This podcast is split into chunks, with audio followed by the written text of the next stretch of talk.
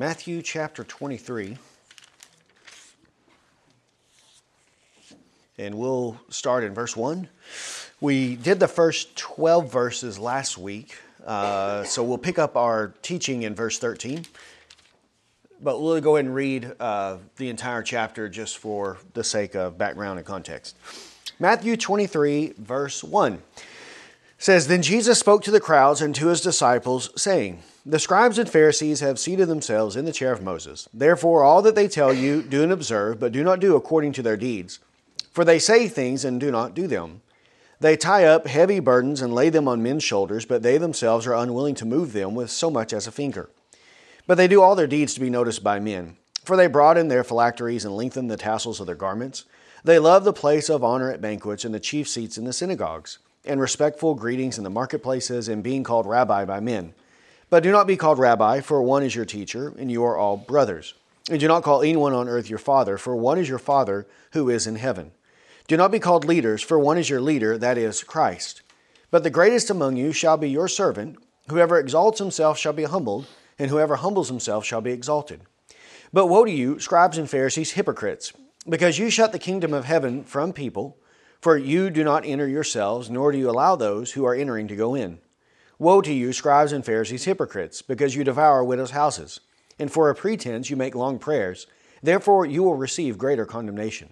Woe to you, scribes, Pharisees, and you hypocrites, because you travel around on sea and land to make one proselyte, and when he becomes one, you make him twice as much a son of hell as you yourselves. Woe to you, blind guides, who say, Whoever swears by the temple, that is nothing, but whoever swears by the gold of the temple is obligated. You fools and blind men, which is more important, the gold or the temple that sanctified the gold? And whoever swears by the altar, that is nothing, but whoever swears by the offering on it, he is obligated. You blind men, which is more important, the offering or the altar that sanctifies the offering? Therefore, whoever swears by the altar swears both by the altar and by everything on it. And whoever swears by the temple swears both by the temple and him who dwells within it. And whoever swears by heaven swears both by the throne of God and by him who sits upon it. Woe to you, scribes and Pharisees, hypocrites! For you tithe mint and dill and cumin, and have neglected the weightier provisions of the law, justice and mercy and faithfulness. But these are the things you should have done without neglecting the others. You blind guides! who strain out a gnat and swallow a camel, uh, swallow a camel. Woe to you, scribes and Pharisees, hypocrites! For you clean the outside of the cup and of the dish, but inside they are full of robbery and self indulgence. You blind Pharisee, first clean the inside of the cup and of the dish, so that the outside of it may be clean also. Woe to you, scribes and Pharisees, hypocrites! For you are like whitewashed tombs, which on the outside appear beautiful, but inside they are full of dead men's bones and all uncleanliness. So you too outwardly appear righteous to men, but inwardly you are full of hypocrisy and lawlessness. Woe to you, scribes and Pharisees, hypocrites! For you build the tombs of the prophets and adorn the monuments of the righteous, and say, If we had been living in the days of our fathers, we would not have been partners with them in the shedding the blood of the prophets. So you testify against yourself that you are sons of those who murdered the prophets. Fill up then the measure of the guilt of your fathers, you serpents, you brood of vipers. How will you escape the sentence of hell? Therefore, behold, I am sending you prophets and wise men and scribes. Some of them you will kill and crucify, and some of them you will scourge in your synagogues, and persecute from city to city, so that upon you may fall the guilt of the righteous blood shed on the earth, from the blood of, of righteous Abel to the blood of Zechariah the son of Berechiah, whom you murdered between the temple and the altar. Truly I say to you, all these things will come upon this generation. Jerusalem, Jerusalem, who kills the prophets and stones those who are sent to her. How often I wanted to gather your children together, the way a hen gathers her chicks under her wings, and you were unwilling. Behold, your house is being left to you desolate. For I say to you, from now on you will not see me until you say, Blessed is he who comes in the name of the Lord. Let's pray. Heavenly Father, we uh, thank you, Lord, for the word that you have given to us. And Lord, we pray that you would Lord, help us to be on guard against, Lord, the leaven of the scribes and Pharisees. Lord, knowing that what is being described in this passage, Lord, is not uh, something that is true just of this one generation or of this one, uh, Lord, group of people, but that these temptations are common to men. And that, Lord, even in our own day, we might fall into this trap, Lord, into this snare of deceitfulness, Lord, and we pray that you would guard us and keep us from that. So, Lord, may we not be uh, false in our profession, Lord, pretentious uh, in our practice of righteousness, Lord, desiring to be seen by men, but on the inside being filled with uh, hypocrisy and lawlessness, Lord, filled with death. Father, we want our outward and inward man to be united. Lord, for us to have true love for you and for our neighbor in the heart that manifests itself outwardly in our deeds, Lord, that are seen by others, so that we're not hypocrites, uh, but rather are sincere and true in our love for you. Lord, we know that so long as we maintain and, and the flesh, Lord, as it is with us wherever we go, Lord, that this uh, temptation to hypocrisy will always be present with us. And Lord, we do admit and confess that, Lord, there are many times and many ways in which we do act like hypocrites. And so, Father, we pray that you would forgive us and that you would purge us and cleanse us of all unrighteousness. And that, Lord, you would have your perfect work within us and conform us, Lord, into the image of Christ. So, Lord, help us and teach us from your word tonight. And we pray that, Lord, you might build us up in our faith. And we thank you for your word and for our gathering together. And it is in Christ's name that we pray. Amen. All right, well, in this chapter, the whole chapter is dedicated to exposing the scribes and Pharisees who were the principal or chief opponents of Jesus during his earthly ministry, and also the false teachers or false prophets of the day. Though they had a reputation among the people as being uh, wise men, scribes, uh, as being scholars, as being righteous men, uh, yet Jesus is exposing them for all of the sin that they truly possess and what they truly are uh, because the entirety of his ministry, they are always lurking about, uh, causing problems, uh, constantly being a thorn in his side, uh, and they do not believe in him. So they claim to love God and they claim to be strict adherents to Moses and the prophets, and yet the one that Moses and the prophets testified of and told them to believe in when he came to the earth uh, they are the ones who were his enemies and the ones who persecuted him. So they are not standing in line with Moses and the prophets, but rather they are like their fathers who killed Mo- or they didn't kill Moses, but they killed the prophets and they hated Moses, right? They persecuted him and they would have killed Moses if God wouldn't have intervened. This is the line in which they are standing. And so he is describing what they are like. And this is again for our benefit so that we don't behave like this. Because as we were again mentioning in our prayer, there is within us the flesh, right? We all still possess this part of us that is still controlled by sin, right? That wants to dominate us, that wants to have its way within us, to influence us in the way that we live. And one of the deeds of the flesh is hypocrisy. And that is what the scribes and Pharisees this is what they were experts at practicing. They were hypocrites, and that's why Jesus calls them blind men and hypocrites, right? Over and over again throughout this. And he's describing the kinds of sins that they are committing. And these are sins that are common to religious people. These are religious sins or uh, whitewashed sins, respectable sins, right? One might say, right? They're not like the, the one out uh, who is on drugs all the time, right. staggering around as a drunkard through the streets, doing these kinds of things. Right? They are very respectful, uh, respectful in the estimation of the people. And the people hold them in this way, but their sins are of a more devious sort, right? Much more deception in what they're doing and what they're practicing. And so we must be on guard against this type of behavior, this type of sin and deceit, and make sure that it does not uh, creep into our heart and that we're not overcome by the deceitfulness of sin. Okay? So we finished last time in verse 12 and we'll pick up in verse 13 and 13 through pretty much the end of the chapter is are these woes that Jesus gives to them, right? And these are him pronouncing judgment upon them. He's pronouncing judgment upon them. And this is again after 3 years of opposition, right? He has patiently taught them over the course of his ministry. Not that he hasn't had his skirmishes with them, he's had that from the very beginning, right? But he has taught them. He's even gone into some of their homes and had meals with them to teach them and confronted what, what he sees there. But here at the end of his life, right? And we are in the last days of his life. he will give his final pr- pronouncement against these people and against the city of Jerusalem in anticipation of what will happen after his death and resurrection and ascension when the city is completely, the judgment of God comes upon them, right? And this is what Jesus is pronouncing upon them here at the end of his life. So let's pick up in verse 13. And we'll take these one at a time. It says, But woe to you, scribes and Pharisees, hypocrites, because you shut off the kingdom of heaven from people. For you do not enter yourself, nor do you allow those who are entering to go in. Here, they shut the kingdom of heaven from people. The chief duty of the scribes and Pharisees, right? They are the primary teachers of the Word of God, the primary teachers of the law. And what is the Word of God given to us for? What is its purpose?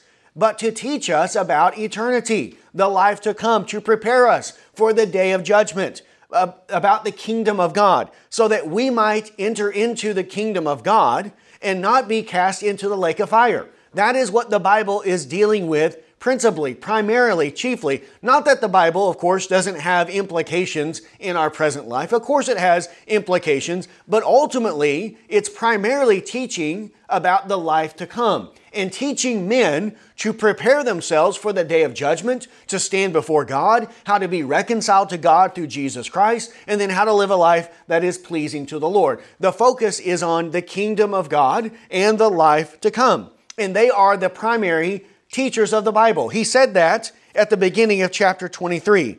They have seated themselves in the chair of Moses.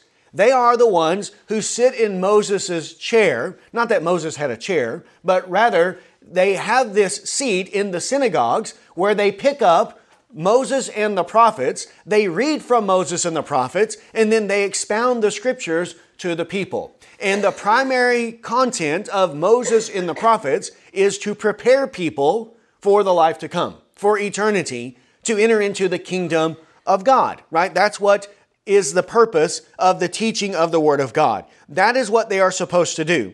But instead of ushering people into the kingdom of God, they are shutting them out of the kingdom of God. Their teaching and their ministry is actually prohibiting people from entering into the kingdom of God because their instruction is not consistent with the Word of God. And they're teaching a false gospel, one that does not result in salvation, but one that results in damnation, that will send people to the lake of fire. So they're doing the exact opposite of what they have been commissioned to do.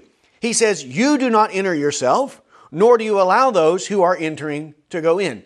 You yourself aren't going to go to the kingdom of God, meaning you're not going to make it to heaven. Right. You're going to go to hell, and then those who would enter in, who are coming to you, maybe even sincerely coming to you, wanting to know what does the Bible say about this, you're not giving them good instruction but rather you're prohibiting them from going in too. So you're going to go to hell, and then those who listen to you and who follow you, they're going to go there with you as well. They're blind guides, blind guides leading blind men. And if you follow a blind guide, both of you fall into the pit. This is why in James 3 it says that not many of you should be teachers, because the teacher is charged with this duty of preparing people, equipping them for the life to come, for the day of judgment. Right. And they have taken this position and they love the honor and prestige that comes with it of being a teacher of the Bible, but not the responsibility, right? Not faithfully discharging the duty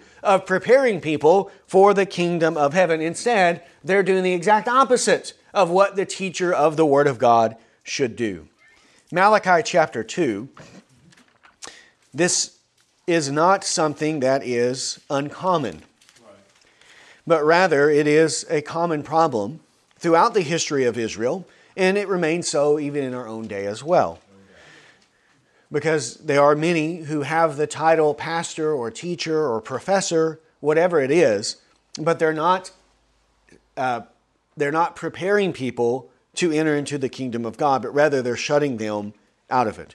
Malachi chapter 2, we'll pick up in uh, verse 4 says, Then you will know that I have sent this commandment to you, that my covenant may continue with Levi, says the Lord of hosts. My covenant with him was one of life and peace, and I gave them to him as an object of reverence, and so he revered me and stood in awe of my name. True instruction was in his mouth, and unrighteousness was not found in his lips. He walked with me in peace and uprightness, and he turned many back from iniquity. For the lips of a priest should preserve knowledge, and men should seek instruction from his mouth, for he is the messenger of the Lord of hosts. But as for you, you have turned aside from the way. You have caused many to stumble by the instruction. You have corrupted the covenant of Levi, says the Lord of hosts. So I also made you despise and abase before all the people, just as you are not keeping my ways, but are showing partiality in the instruction. Here, the contrast is between the Levi, the covenant with Levi, which is the tribe of Levi, being the primary teachers of the Bible throughout the Old Testament time, especially from the time of Moses until the time of the coming of Christ. And with those faithful teachers from the tribe of Levi, right?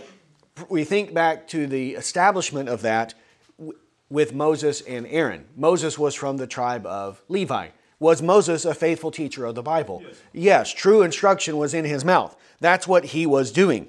Right? He had true instruction in his mouth.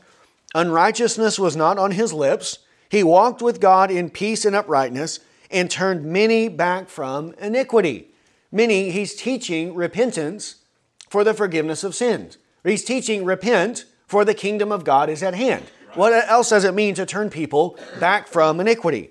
The lips of the priest should preserve knowledge, right? And men should seek instruction from his mouth. Instruction, true instruction, instruction into the will of God, into the kingdom of God, into the life to come. This is what he should be teaching them. He is the messenger of the Lord of hosts. God has commissioned him, the minister, with this message of reconciliation that he is to faithfully deliver to the people so that they receive true instruction from his mouth and they need and they have everything they need for life and godliness. But what are they doing in the days of Malachi? They've turned aside from the way. They cause people to stumble by the instruction. Stumble by the instruction. The teaching that they're giving, instead of causing them to turn away from sin, is causing them to turn into sin, right? To stumble by their instruction. This is what they are doing. So, the same with the scribes and Pharisees. Yep. They shut the kingdom of heaven from people. They don't enter, and they do not allow those who are entering to go in. They keep people from it. 14. Woe to you, scribes and Pharisees, hypocrites, because you devour widows' houses, and for a pretense you make long prayers. Therefore you will receive greater condemnation. Here, not only are they corrupted in their teaching, but also in their practices. In their practices, but because again, many times it is the minister who is the one leading the congregation or the church or the assembly, the synagogue, whatever, in the local community to help those who are poor and in need. And we see this throughout the Bible that there was them helping those who were poor, those who were in need, orphans, widows, people like this. Well, they are devouring widows' houses. They're not helping them, they're not caring for them, right? And widows are very vulnerable people. They are those who need someone to help them. They need someone to watch over them, to care for them, to make sure that they're not being exploited and taken advantage of.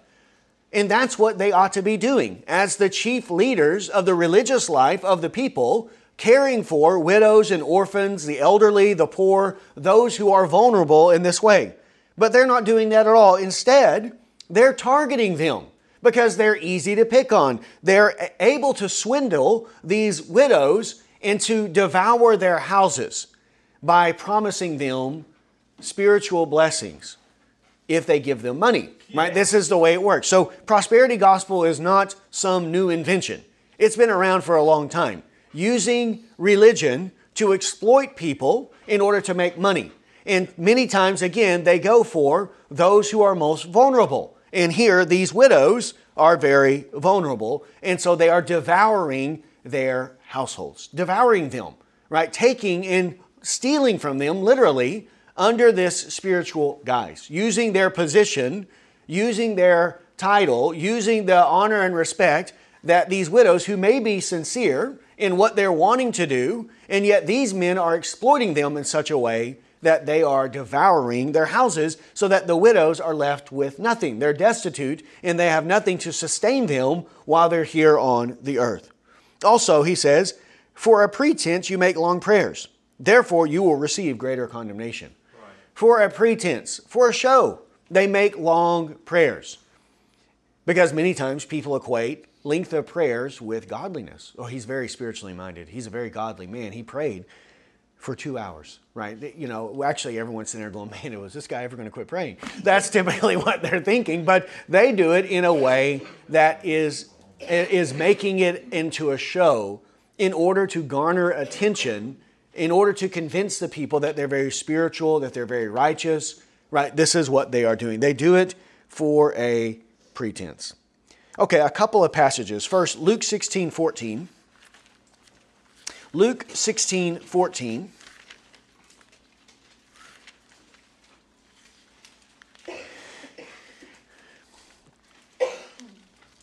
Luke 16, 14 says, Now the Pharisees, who were lovers of money, were listening to all these things and were scoffing at him. This is when he's teaching about you cannot serve God and money. Well, they're scoffing at him saying, "Oh, no, this isn't right. This is this is horrible teaching. Oh, this guy doesn't know what he's talking about." But what is motivating them to scoff at this teaching? They themselves are lovers of money. They are the ones who are serving money. Therefore, they're scoffing at Jesus when he's preaching against their idolatry. Well, if you're a lover of money and there's a rich widow and you have the opportunity to take advantage of her, to manipulate her, and get some of that money off of her, that's what they're doing. They're using their position to take advantage of these widows in order to gain money because they love money, not people. They love money more than God and they love money more than people. James chapter 1. James 1, verse 27. Pure and undefiled religion in the sight of our God and Father is this to visit orphans and widows in their distress and to keep oneself unstained by the world. Pure, undefiled religion in the sight of God. Meaning, this is the manifestation, one of the manifestations of a person who has a truly regenerate heart, is that they are going to visit orphans and widows in their distress and they're going to keep oneself unstained from the world, meaning they're going to live a godly life. So they're going to live godly and they're going to love others, love their neighbor as themselves, and they're going to love the widows and orphans that are in their midst, especially those who are in distress, who need help, instead of causing them to be in distress, which is what the scribes and Pharisees are doing by devouring their houses. They're, they're going to relieve their distress, right, because of their love for them. Then also Matthew 6, verse 7. Matthew 6, 7. Matthew 6, 7 says, When you are praying, do not use meaningless repetition, as the Gentiles do, for they suppose that they will be heard for their many words. So, there Jesus warns in the Sermon on the Mount about meaningless repetition, about lengthy prayers in order to be heard by many words. He's not talking about sincerity, someone who's truly sincere in what they're doing. But there is this tendency, especially when it comes to outward displays, right? And there are outward displays of religion that are necessary. For example, I'm teaching the Bible right now. It is outward, right? It is seen, right? You are hearing it, right? It has to be done. There are public prayers that must be a part of our worship, and they should be a part of our worship. But when these things are done outwardly and publicly, the temptation is to do it in such a way as to gain attention from men. And we shouldn't do that. We should just be sincere and be who we are, say what needs to be said, right? And then don't drag it out too long, is what Jesus is saying. Don't think that if you just have meaningless repetition in many words, right, that that eh, necessitates spirituality and godliness. Right? It doesn't mean that it's not spiritual and godly, but if you're doing it in order to gain attention from men, then you're not doing it for the right reason. Right. You're not praying to God, you're praying to yourself, right? You're doing it for a show in order to gain attention for yourself. It's not a spiritual act, right? It's an act of selfishness, right? And we shouldn't pray in those ways. Verse 15 Woe to you, scribes and Pharisees, hypocrites, because you travel around on sea and land to make one proselyte. And when he becomes one, you make him twice as much a son of hell as yourselves. Here, they travel sea and land to make one proselyte. They are very zealous to make converts, right? To evangelize, to win people to their cause, to their movement, right? To who they are and to what they are doing. So they're traveling around, right? Trying to do this. They will go across land and sea to meet with someone in order to convert him to their sect, right? To their way of thinking, right? The things that they are doing. Well, when they do this, he becomes twice as much a son of hell as you yourselves. Those that they are winning to their cause, and this is typically the case, the converts are more zealous than the founders, right? More than the founders because the founders, they're just doing it for their own benefit, right? They're not true believers. But the converts, they become very zealous. This would be like the communists, right? The communists. You've got the shrewd and deceptive communist, and then you got the stupid communist, okay? The shrewd, deceptive ones are the leaders, right? Like Obama, Clinton, these, they're communists, okay? So we'll just get that out of the way. They don't really believe in it because look at where they're living. They're living in billion, in, they're making billions of dollars. They live in these huge mansions, like Bernie Sanders. This guy, what a fraud. He's got multiple houses, millions of dollars. That's not communism, right? You're not sharing with the little guy. He's not a true believer. He's just using it to benefit himself.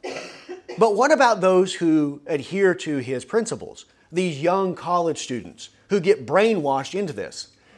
They're maniacs. They're crazy, right? They're the ones that will storm in and try to burn your house down. They'll, they're the ones that will attack you on the street, right? You see them doing those kinds of things. They are the useful idiots, is what Lenin called them. That's not my term, that's his term, the founder of it. Useful idiots. They are the mob that you can stir up and get to do the bidding of the overlord, of the master, who then benefits financially from these people.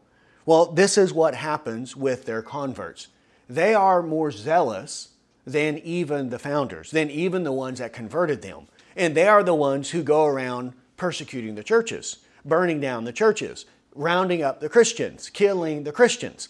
They're twice as much a son of hell as the other one, twice as much in two regards. On the one, they're more violent, right, in what they are doing. They're more zealous in what they are doing, in their deception, in what they're doing against the truth.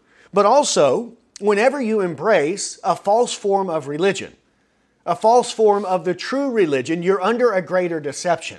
If they were pagans before, and now they have become part of this Jewish cult, this Jewish sect, which is a false religion, which one is the greater deception?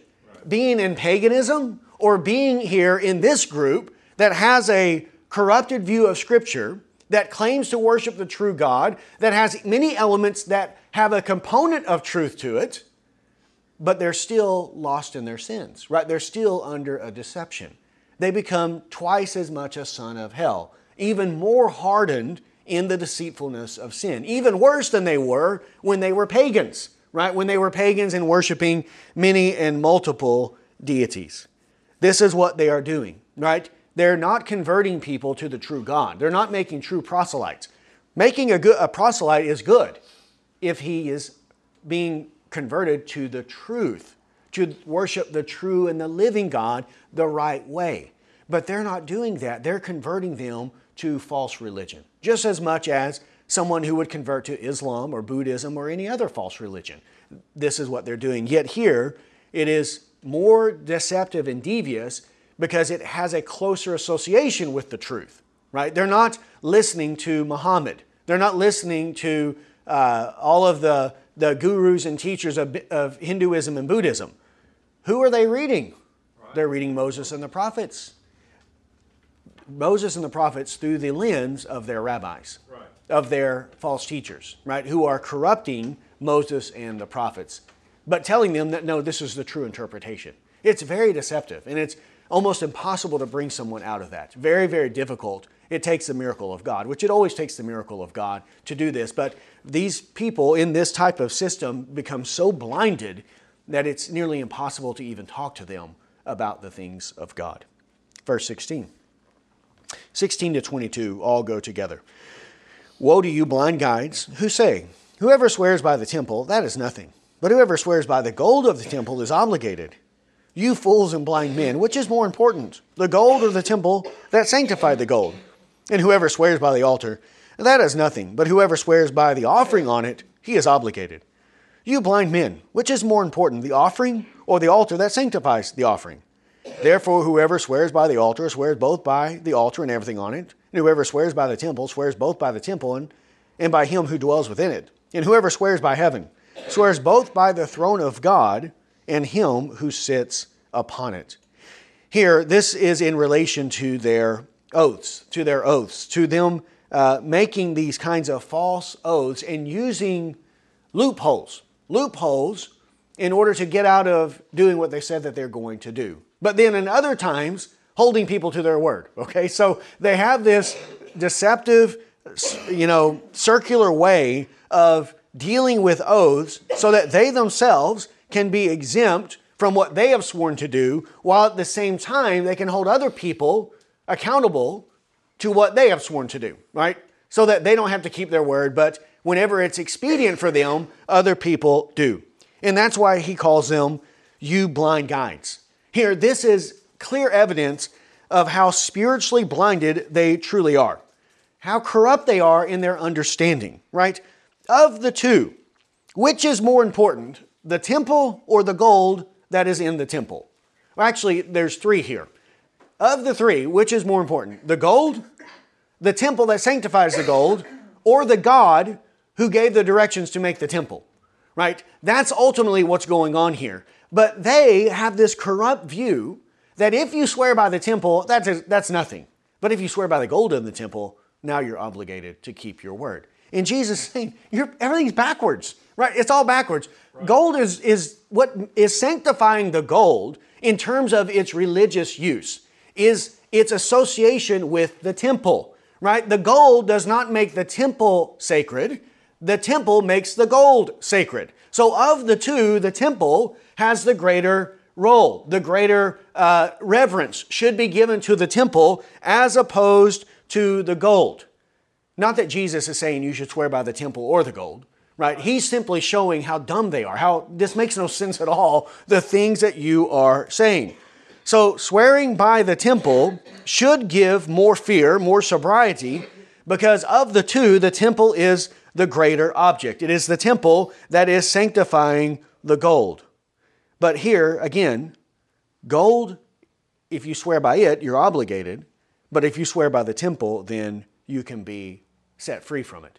And likely the gold is emphasized because they're getting a piece of the pie. Right. right. That's what that's what they're doing. If you swear by the gold, well then they're getting a piece of that, and that's why they you're obligated to give it. And we know in relation to Korban, this is what they were expecting. They were exacting it upon the people. Mark chapter 7. Mark chapter 7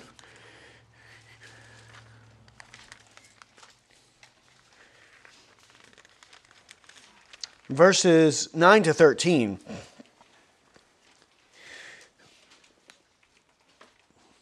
This oath of Korban that people were giving and that they were telling them to do, they were exacting in the keeping of this oath.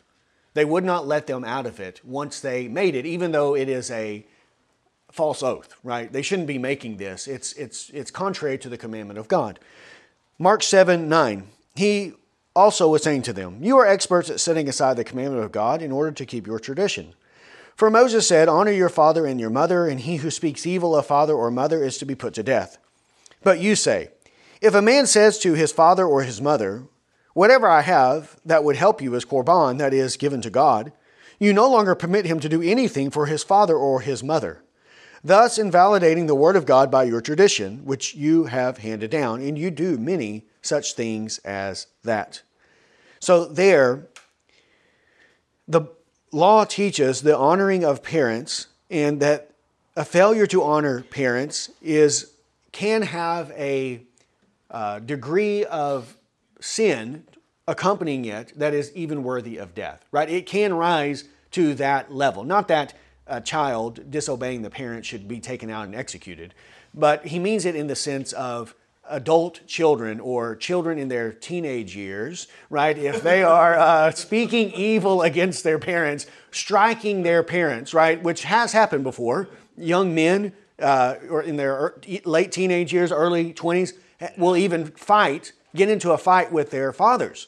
Right, and yeah, and do horrible things to them. Well, if a son does that, okay, that is worthy of execution according to the law of Moses if someone does it. So he's simply saying this to show the severity, the severity of breaking this law and how important it is that we honor our father and mother. And part of honoring father and mother is caring for them when they're old, okay? But they have come up with this exception, right? This loophole by which a son is exempted from caring for his aging parents, and that is korban, right? If a man says to his father or mother, Whatever I have that would help you is korban, that is given to God, you no longer permit him to do anything for his father or mother. You will not allow him to use that money that he has set aside for the benefit of his parents. He cannot access that anymore. They hold him to his oath and to his word, though they themselves are experts at getting out of their word. They will make oaths and then get out of it. Say, well, it was nothing, I just swore by the temple. But now you swore by the gold in the temple, and we're going to hold you to it. Right? And you, we're not even going to allow you to use it for a good purpose of caring for your aging parents because you made this oath. And why are they so exacting on the people? Because if it's given to God, who gets part of it? They do. They do, right? It's for their own benefit. That's why they are doing these things. Then verses 18 and 19, another, the, sa- the same thing. Whoever swears by the altar, that is nothing. But whoever swears by the offering on it, he is obligated. You blind men, which is more important, the offering or the altar that sanctifies the altar, the, uh, the offering? Again, here, the same thing. The altar sanctifies the gift, right? If it is uh, some animal, the animal is just a common animal, but if that animal is taken as a sacrifice to the temple, then it becomes sanctified, meaning it's been set apart for some religious purpose, not for common use of uh, wool or of milk or of meat that you might use, but it's uncommon. It's, it has a spiritual, a sacred purpose in that it's being used in the worship of God. And it is the altar that sanctifies or makes sacred, set apart the gift. It is not the lamb or the goat that is itself a sacred goat and lamb, and now I brought it to the altar, and because I put my sacred goat on the altar, now the altar has all of a sudden become sanctified. No, it's the other way around. Okay, so in terms of the altar or the gift, which one has the higher priority, right? Which one is the greater of the two? The altar is the greater because it sanctifies the gift. But here, they're doing the same thing with this. If you swear by the altar, it's nothing. But if you swear by the gift that is on the altar, now you are obligated. Now you must give it. So he's again pointing out to them this is ridiculous. How can you justify such backwards practices? Everything is upside down with them. And that's because they are blind guides. Blind guides. Now, what is the true understanding that we ought to have? Well, that's verses 20 to 22. He says, Therefore, whoever swears by the altar swears both by the altar and everything on it. And whoever swears by the temple swears both by the temple and by him who dwells within it. And whoever swears by heaven swears both by the throne of God and by him who sits upon it. Here, he's showing that they are guilty. They are guilty of breaking their oaths because they have made these oaths and used these loopholes in their own mind that excuses them from it and means that they're not guilty, that they've not sinned, they've not borne false witness, they've not failed to keep their word, because I only swore by the temple, or I only swore by the altar, and you are not obligated to do that. It's more just like a, uh, a promise that maybe I'll do, maybe I won't. But no, he says, no, this is not the case at all. If you swear by the altar, you are also at the same time swearing by the gift that is on the altar. So, under, he says, even under your own corrupt understanding, you are bound to obey. You are bound to keep your word. And more important than that, in verses 21 and 22, swearing by the temple and swearing by heaven is the same as swearing by who? By the Almighty God, the God who dwells in the temple and the God who has heaven as his throne. You cannot use these lame excuses, these loopholes, to get out of keeping your oath. God sees, God hears your oath, you're swearing by His name. So if you have sworn to do it, then you better keep it. And God does not honor your loopholes. He doesn't approve of them. And He's not going to take that when you stand before God on the day of judgment and He says, Why did you not keep your oath? You swore. He's not going to accept, Well, I just swore by the altar. And therefore, it's not legitimate and I don't have to keep it. God's not going to go for that. He's like, What are you talking about? No, that, that does not count. You are obligated and you are a liar sir, and all liars go to the lake of fire. So we should not do this. We should let our yes be yes and let our no be no. And if we make an oath, we should be faithful to keep our oath. Deuteronomy 23. This was clearly taught in the law of Moses. So they were without excuse. But again, you see what they're doing. How they would say, oh, yeah, we believe. We believe the law of Moses we, we hold to Moses. We agree with Deuteronomy 23, 21 to 23. But, but this is what it means. This is what it, the interpretation is. Then they have their corrupt interpretation. And that's how they're justifying saying we are strict followers of Moses and we're not breaking it, while at the same time throwing everything out, right? And doing whatever they please. 23, 21. When you make a vow to the Lord your God, you shall not delay to pay it for it would be sin in you, and the Lord your God will surely require it of you. However, if you refrain from vowing, it would not be sin in you. You shall be careful to perform what goes out from your lips, just as you have voluntarily vowed to the Lord your God what you have promised. So, there, when you make the vow, don't delay in paying it. If you've made a vow to God, keep your word, because if you don't, it's a sin is what he says. And the Lord will require it of you. If you're not going to keep it, he says, just don't make it. Right. right. No one says you have to make this vow or you have to take this oath. Don't make it if you're not going to keep it. And if you don't make it and you don't keep it, then it's not a sin. But if you make it, then be careful to keep it. But that's not what they're doing. They're finding ways to reject this commandment. Also in Matthew 5 33 to 37, Matthew 5 33 to 37 says, Again, you have heard that the ancients were told, You shall not make false vows, but you shall fulfill your vows to the Lord. But I say to you, Make no oath at all, either by heaven, for it is the throne of God, or by earth, for it is the footstool of his feet, or by Jerusalem, for it is the city of the great king. Nor shall you make an oath by your head, for you cannot make one hair white or black, but let your statement be yes, yes, or no, no. Anything beyond these is evil. Now, again, he is not condemning all vows. There are legitimate times to make vows in order to confirm the solemnity, the seriousness of what is taking place, such as uh, at a wedding, right? It is good for husband and wife to take vows before God and man as a uh, token and of the seriousness and gravity of what is taking place there. But in our day to day life, right, we should not have to take vows in order to confirm our word, right? Uh, I shouldn't have to say to the children, uh, Did you take the trash out? I swear by God in heaven that I took the trash out, right? Do we need to do that in our daily life constantly, all the time? Uh, did you get your math done? I swear by the altar of God in Jerusalem that I have done my math. we don't need to do that. You should just be able to say, yes, I did my math, or no, I didn't do my math, and that should be sufficient, right? In whatever we're doing in our day to day life. And shouldn't use these kinds of word games in order to right. manipulate and trick people, bamboozle them, right, into believing me or not believing me or whatever I'm doing. Just be honest and truthful in your words, in the way that you are. They're not doing that. They are using all sorts of clever, in their own mind, it's clever. It's not clever before God, it's foolishness before God, but in their own mind, they're very clever in what they're doing, but it's not going to gain them any advantage before God because God does not recognize and accept their lame uh, uses of words and excuses for failing to keep their word.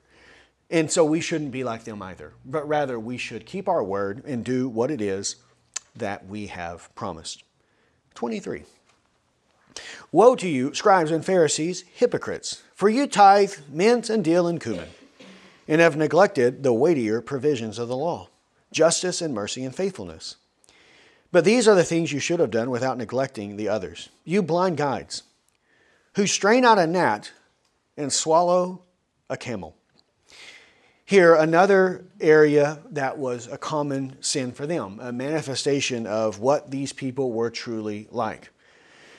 They are focused on the minutia, on the minutia, the finer points of the law, while at the same time neglecting the greater provisions of the law, right? That's what they're doing. They have these gaping holes in their life, in their practice, these giant uh, areas of sin, of deceit, of evil in their life. But because on these other areas, they are doing things to the minutia, right? To the finest detail, very meticulously, then they convince themselves that they are very righteous before God. And these are those kinds of outward things that people will be preoccupied with. They get focused on these kinds of things and then neglect the weightier provisions of the law. Here, Scripture does make a distinction between weightier provisions and those things that are less weighty, right? That's obviously what he's talking about here. Uh, justice, mercy, faithfulness. Those are weightier provisions of the law. Tithing, mint, dill, and cumin, these are less weightier provisions of the law. These are the lesser things. Now, he's not saying that we should get rid of all of those or that there isn't a place to talk about and focus on those things, but in proportion, right? In the proper way. If your house is not in order, right? If the foundation is, is cracked and crumbling, does that need to be repaired first? Or do you need to repair this uh, uh, paint spot on the wall? Well, the foundation needs to be pre- repaired first. That's the greater issue. That's the bigger thing. The whole house is going to crumble if you don't deal with that. Right? That's what they have. The foundation of their house is crumbling. It is sand. It is no good. But they're going around looking at these minor details in their day to day life and, and doing them in such a way as to give the impression that everything is good and fine between them and God, that they're very holy and righteous men, while they have these gaping holes in their life, right? And that's not what we should do.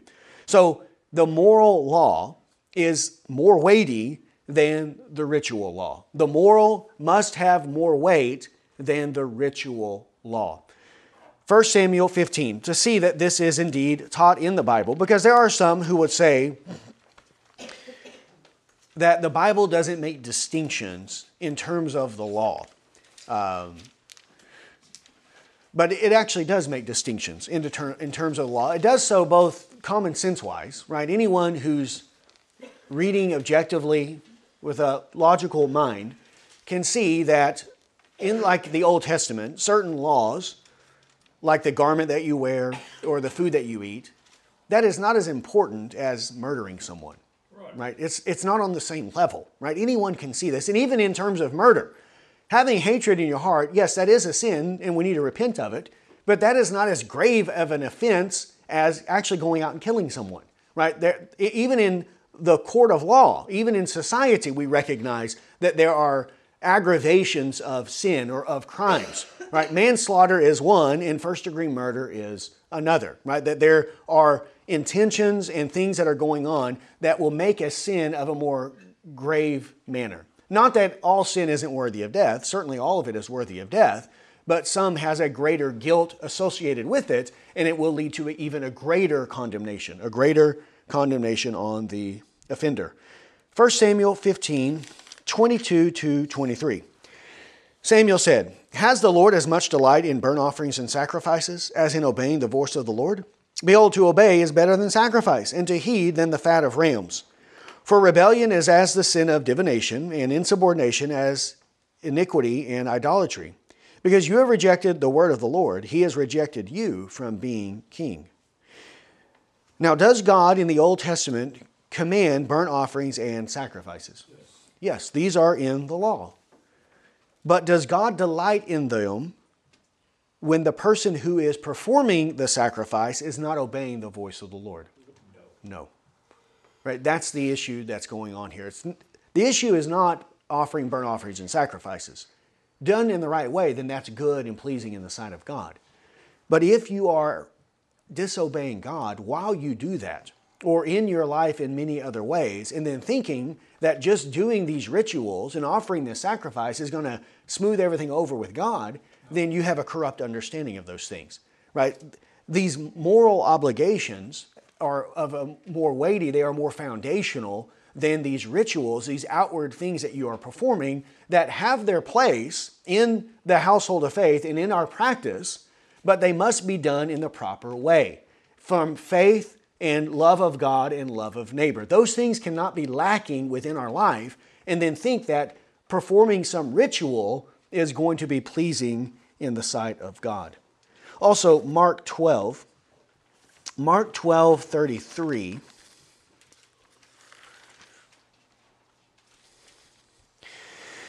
Mark 12, 32 and 33. The scribe said to him, Right, teacher, you have truly stated that he is one, and there is no one else besides him. And to love him with all the heart, and with all the understanding, with all the strength, and to love one neighbor as himself is much more than all burnt offerings and sacrifices. Loving God and loving neighbor are much more than burnt offerings and sacrifices. Now, again, does that mean, okay, well, we just need to love God and love neighbor at this time? And then we don't have to do burnt offerings and sacrifices. No, that's not the way it was in the old covenant.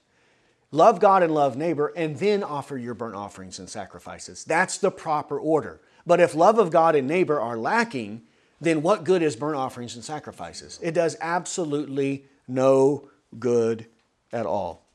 Also, we know from John 19 11, when Jesus is speaking of Judas and the Jews to Pilate, that the one who delivered me up to you has the greater sin, the greater sin. So, in that way, their sin was even greater than Pilate's sin because they were sinning against more revelation, right? More revelation, and they had a greater guilt upon them than even Pilate. So, what people are prone to do is they are prone to neglect the weightier provisions of the law, which are the two great commandments to love God and to love our neighbor as ourselves and then those two defined by the Ten Commandments, right? The, the Ten Commandments, the first four teaching us how to love God, and the final six teaching us how to love our neighbor as ourselves. So people are prone to neglect these things, these weightier provisions of the law, yet claim to be righteous because they have a very rigid, scrupulous following of lighter provisions of the law. The lighter provisions, like here in this case, is tithing, mint, dill, and cumin or ritual law, right? I've, well, I was baptized. I took the Lord's Supper. I, I did these kinds of things. And therefore, because I'm doing this, I'm right before God, while at the same time, I'm neglecting the two great commandments of God. That's what people do. Either lighter provisions that are truly in the law, like tithing, or traditions of men, things that they have made themselves that they are very meticulous in doing, but have no place within our faith or in our practice of righteousness.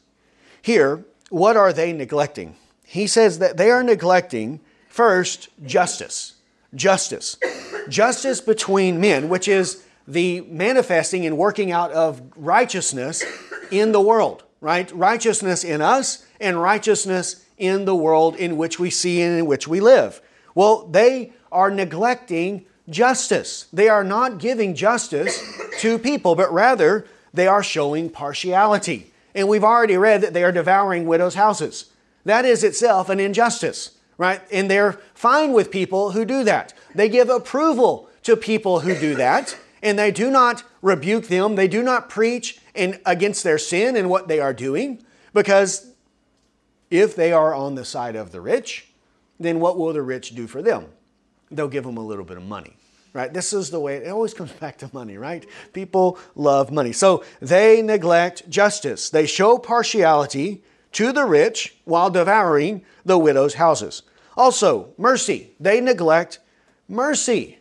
Acts of compassion to those who are in distress.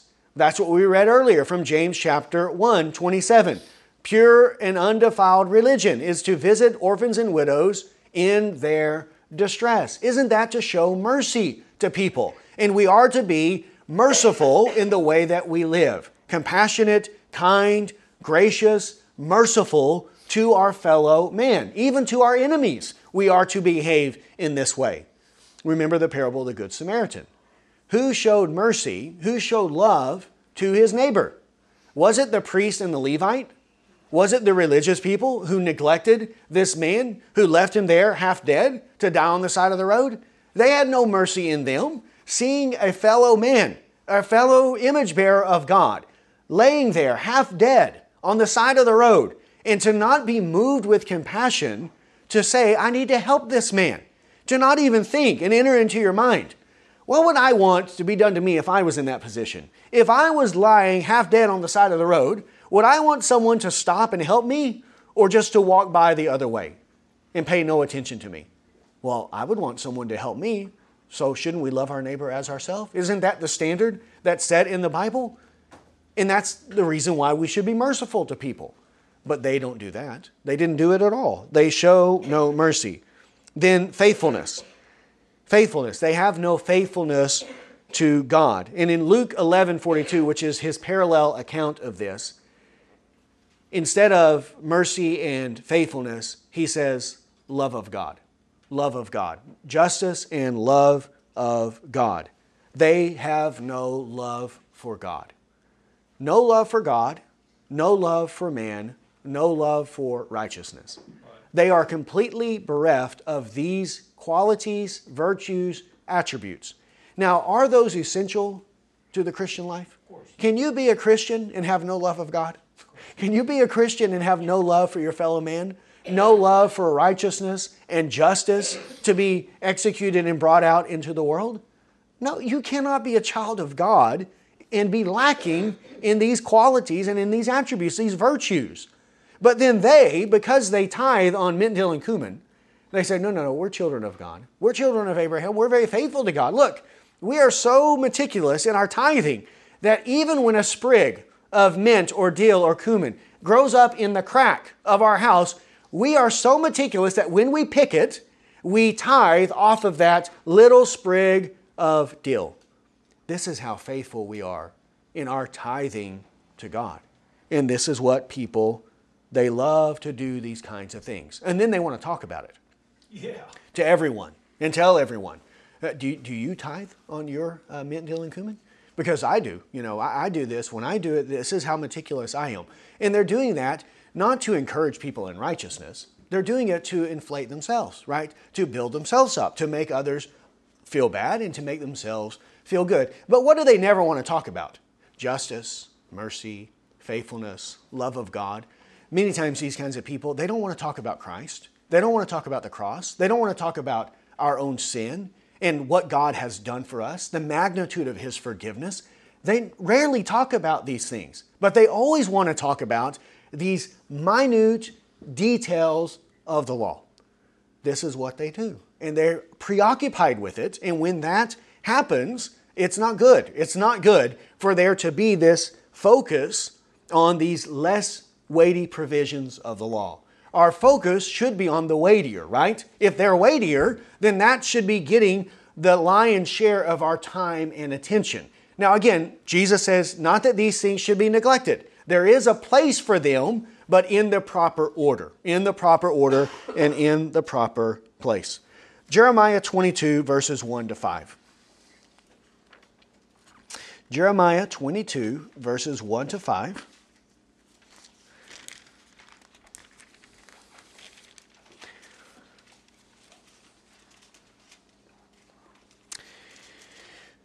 It says there, Thus says the Lord Go down to the house of the king of Judah, and there speak this word, and say, Hear the word of the Lord, O king of Judah, who sits on David's throne, you and your servants, and your people who enter these gates. Thus says the Lord Do justice and righteousness, and deliver those, deliver the one who has been robbed from the power of his oppressor. And do not mistreat or do violence to the stranger, the orphan, or the widow, and do not shed innocent blood in this place. For if you men will indeed perform this thing, then kings will enter the gates of this house, sitting in David's place on his throne, riding in chariots and on horses, even the king himself, and his servants and his people. But if you will not obey these words, I swear by myself, declares the Lord, that this house will become a desolation. Here, again, is it not the same thing in Jeremiah's day? The same problem. They are neglecting justice, righteousness, and mercy. They're not delivering the poor, the oppressed, the widow, the orphan. They're shedding innocent blood. And there they're doing it there in the house of the king of Judah. Right there in Jerusalem is where these things are happening. And that place will be a desolation because of this neglect. Also, Micah chapter 6. Micah 6, 6 to 8. Micah 6 6. With what shall I come to the Lord and bow myself before the God on high? Shall I come to him with burnt offerings, with yearling calves? Does the Lord take delight in thousands of rams and ten thousand rivers of oil? Shall I present my firstborn for my rebellious acts, the fruit of my body for the sin of my soul? He has told you, O man, what is good, and what does the Lord require of you? But to do justice, to love kindness, and to walk humbly with your God. Here again, it's the same issue, the same issue.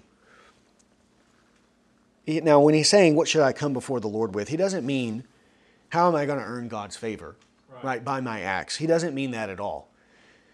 He means that in terms of our obedience to God, in terms of our daily living before the Lord, burnt offerings, these are not the things that are pleasing in the sight of God when we take the name of the Lord and we, when we profess to be followers of Christ, when we um, believe in Him and, and turn from our sin, and we have sworn allegiance to Christ, then what does God require of us in our daily living? Do justice, love kindness, walk humbly with your God. Right. That's the way that we should live. We should not neglect these things and then think that if I bring a burnt offering with yearling calves, then God's going to, He'll be pleased with me if I do that. Or if I have 10,000 uh, rams and 10,000 rivers of oil, right? If I have a preponderance of all of these offerings, this great amount, while I'm neglecting justice, kindness, and walking humbly with God, that's going to earn me God's favor. Even if you bring your own firstborn child for your rebelliousness, that's not going to cut it. Nope. No, we need to live a godly life. Not for our salvation, but because of our salvation, right? Because of what God has done for us. But people will neglect these things and convince themselves that they are children of God, that God is on their side, that God is pleased with them, because they are being meticulous in these finer areas, these finer outward areas where they can show everyone all the things that they do and puff themselves up with pride in this way. He says, These things you should have done without neglecting the others. Again, the house must be in the proper order, it must be built in the proper way. The foundation must be laid, and then everything must be laid on top of that. And so it is in the way that we order our life before God the weightier things must be first, and then those less weighty things must be built on top of that, right? They must come as a reflection or as a manifestation of what has already been laid before, right? Faith toward God, then as a result of our faith in Christ, then we want to love God and we want to love our neighbor. And then a way that we love God, yes, is by giving our gifts and offerings to God by tithing, and we should be very faithful to do those things in the proper way. But if we're neglecting everything that comes before and then just focusing on this one, then everything is backwards. And it does not do us any good at all. The weightier comes first and then gives rise to the rest. Then tithing is pleasing to God, or the sacrifice, or whatever else uh, it is. Verse 24, he says, You blind guides who strain out a gnat and swallow a camel. Right? These are two unclean animals, a camel and a gnat.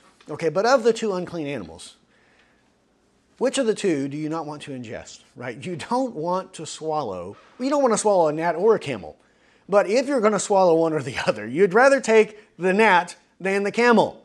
They are straining out gnats and they're swallowing camels whole, right? They have this massive camel there in their drink, and yet they're looking at these gnats and picking them out while at the same time drinking down these camels. Do you see how foolish this is? How ridiculous it is? This is what they are doing. The gnat is tithing mint, dill, and cumin. They're looking at that while they have the camel of no mercy, no justice, no faithfulness of God. And they think because they have removed the gnat that now they can drink it down and everything is going to be good and fine. But it isn't the case at all. You have ingested a camel, right? And that's not going to be good for you, right? It's not going to be good at all. You are unclean. So, again, much care and concern about small little matters, preoccupied with these things, while wholesale neglect and disregard for the greater things. And this is what hypocrites do. They make a great commotion about being keenly conscientious and scrupulous about small, trifling things while committing gross violations of justice, mercy, love, and faithfulness. And it's not good. It's not good. We can't be like that. So we must be on guard against swallowing these kinds of unclean animals, right? Not that the animal itself is what is being swallowed. He's not talking about camels or coyotes or skunks or possums or any other animal out there that would make you unclean. He's talking about sin, sin, right? right? Focusing on the minutia while neglecting the weightier provisions of the law. Straining out the gnat, swallowing the camel whole.